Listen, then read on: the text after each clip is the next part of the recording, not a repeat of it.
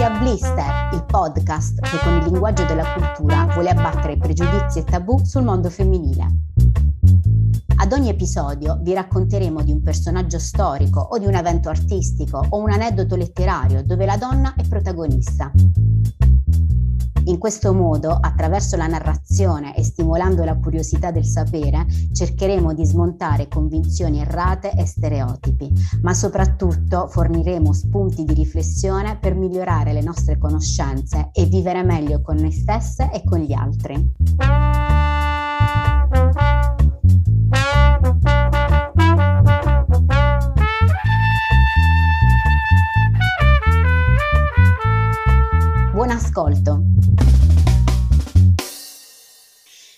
Marina, che dire? Bentornata su Blister. Ciao Giovina, te l'avevo detto che ci avrei preso gusto.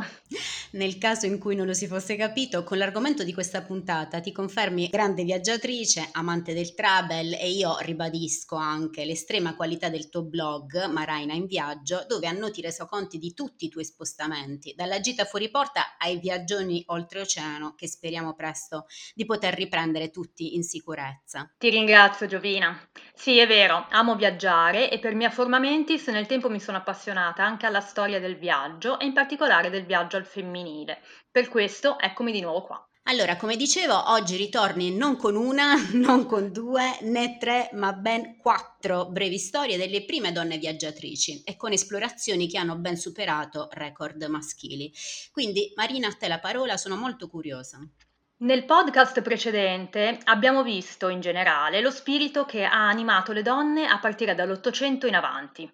Spinte dalla curiosità verso tutto ciò che fosse fuori di casa e oltre la siepe del vicino, le donne hanno cominciato a voler viaggiare, a voler vedere il mondo. Questa volta ci spingiamo oltre, perché le donne di cui voglio parlare hanno in comune sì la voglia di andare lontano, ma non è questa la loro priorità perché parlando di loro la parola lontano assume nuovi grandi significati non solo geografici.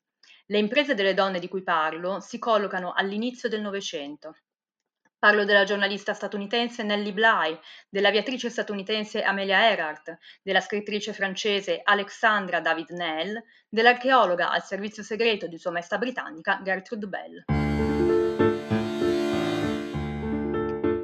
Nellie Bly è il nome d'arte di Elizabeth Cochran, la cui infanzia felice è segnata invece da un'adolescenza drammatica che le fa conoscere la miseria e la voglia di andarsene da casa e dalla provincia americana. Si fa assumere come giornalista a Pittsburgh e il primo viaggio che fa da reporter è in Messico alla scoperta di quello stato così vicino agli Stati Uniti e al tempo stesso così lontano. Per ottenere di poter andare, visto che è ancora molto giovane, si fa accompagnare da sua madre, due donne sole in una terra sconosciuta. Che per certi versi ricorda le donne indifese in Calabria che abbiamo visto proprio con te la volta scorsa. Cambia il continente, ma non cambia il ruolo della donna, insomma. Esatto. Quando rientra, Nellie Bly decide di andare a New York a lavorare per niente po' di meno che Joseph Pulitzer, proprio quel Pulitzer, Proprio per la sua testata giornalistica, il World propone un reportage memorabile. Trascorre dieci giorni in un ospedale psichiatrico femminile per denunciarne le atrocità. La sua indagine fa scoppiare un putiferio che ha come conseguenza il miglioramento delle condizioni di queste strutture e del trattamento delle pazienti. Scusate se è poco. Davanti a questo reportage, col senno di poi, scompare l'altra grande impresa che Nelly ha compiuto e per la quale in realtà è più nota, ovvero riuscire a fare il giro del mondo in meno tempo degli 80 giorni che Jules Verne aveva previsto nel suo romanzo. Nelly riesce nell'impresa. Il viaggio dura infatti appena 72 giorni e lei ogni giorno manda resoconti e dispacci al suo giornale per descrivere le condizioni degli spostamenti, gli incontri che fa, gli eventuali imprevisti.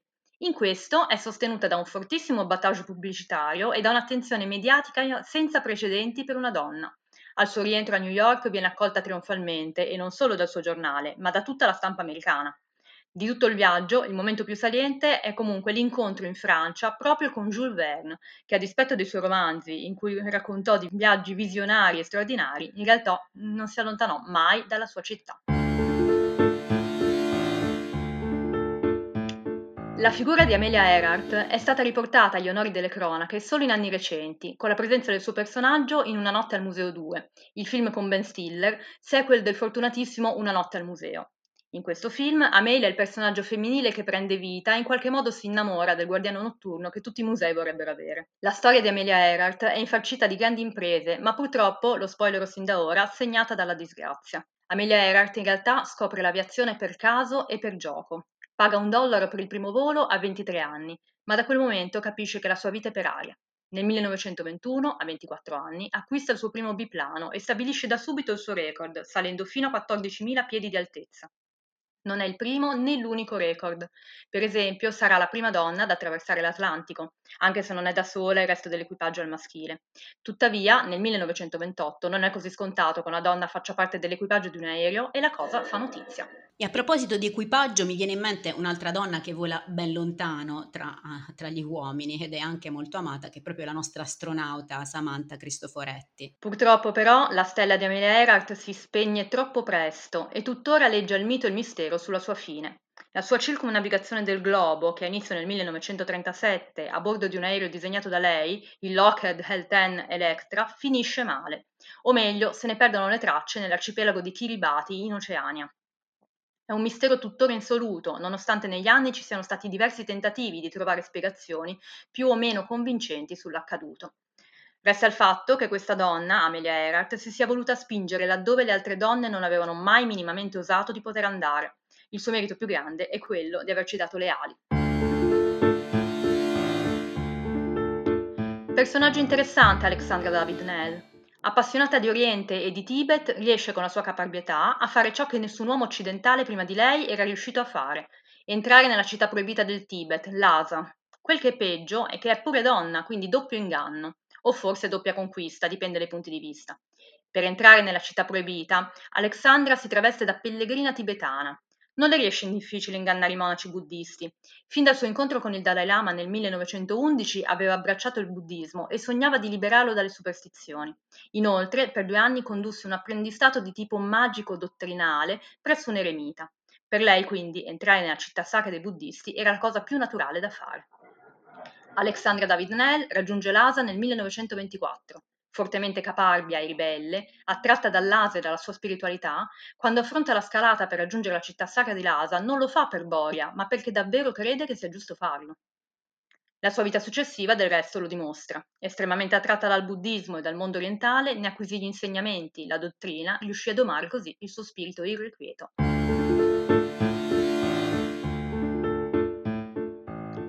Gertrude Bell è la mia preferita. Lo so, non dovrei, però trovatemela voi un'altra donna che fu la prima laureata in storia d'Inghilterra, archeologa e per giunta appassionata di archeologia del Medio Oriente e non solo, armata di macchina fotografica. Per me Gertrude Bell è un faro, un modello, almeno nei suoi primi viaggi in Oriente, uno dei quali, nel 1911, è ben raccontato nel suo viaggio in Siria e nelle tantissime fotografie che ha lasciato ora raccolte nel Gertrude Bell Archive. Poi, come tutte le cose belle, Gertrude Bell a un certo punto fu sfruttata dal servizio segreto di sua maestra britannica. Sono gli anni di Lawrence d'Arabia che lei conobbe e frequentò. Sono gli anni in cui si decisero le sorti del Medio Oriente e in cui l'archeologa viaggiatrice Gertrude Bell rivestì un ruolo di primo piano.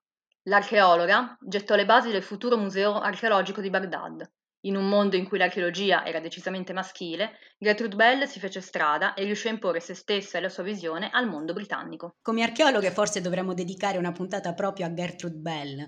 Tra l'altro, come dicevi, è inserita in un contesto storico particolare dove gli inglesi spadroneggiavano con l'archeologia nel Mediterraneo.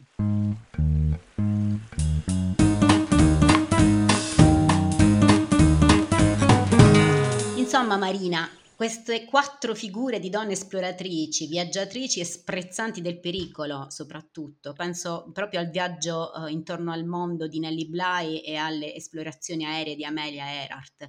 Compiono imprese che, se vogliamo, ancora oggi sorprendono tantissimo. Assolutamente sì, loro sono quattro donne eccezionali proprio per le loro imprese che sono superiori a certe imprese prettamente maschili.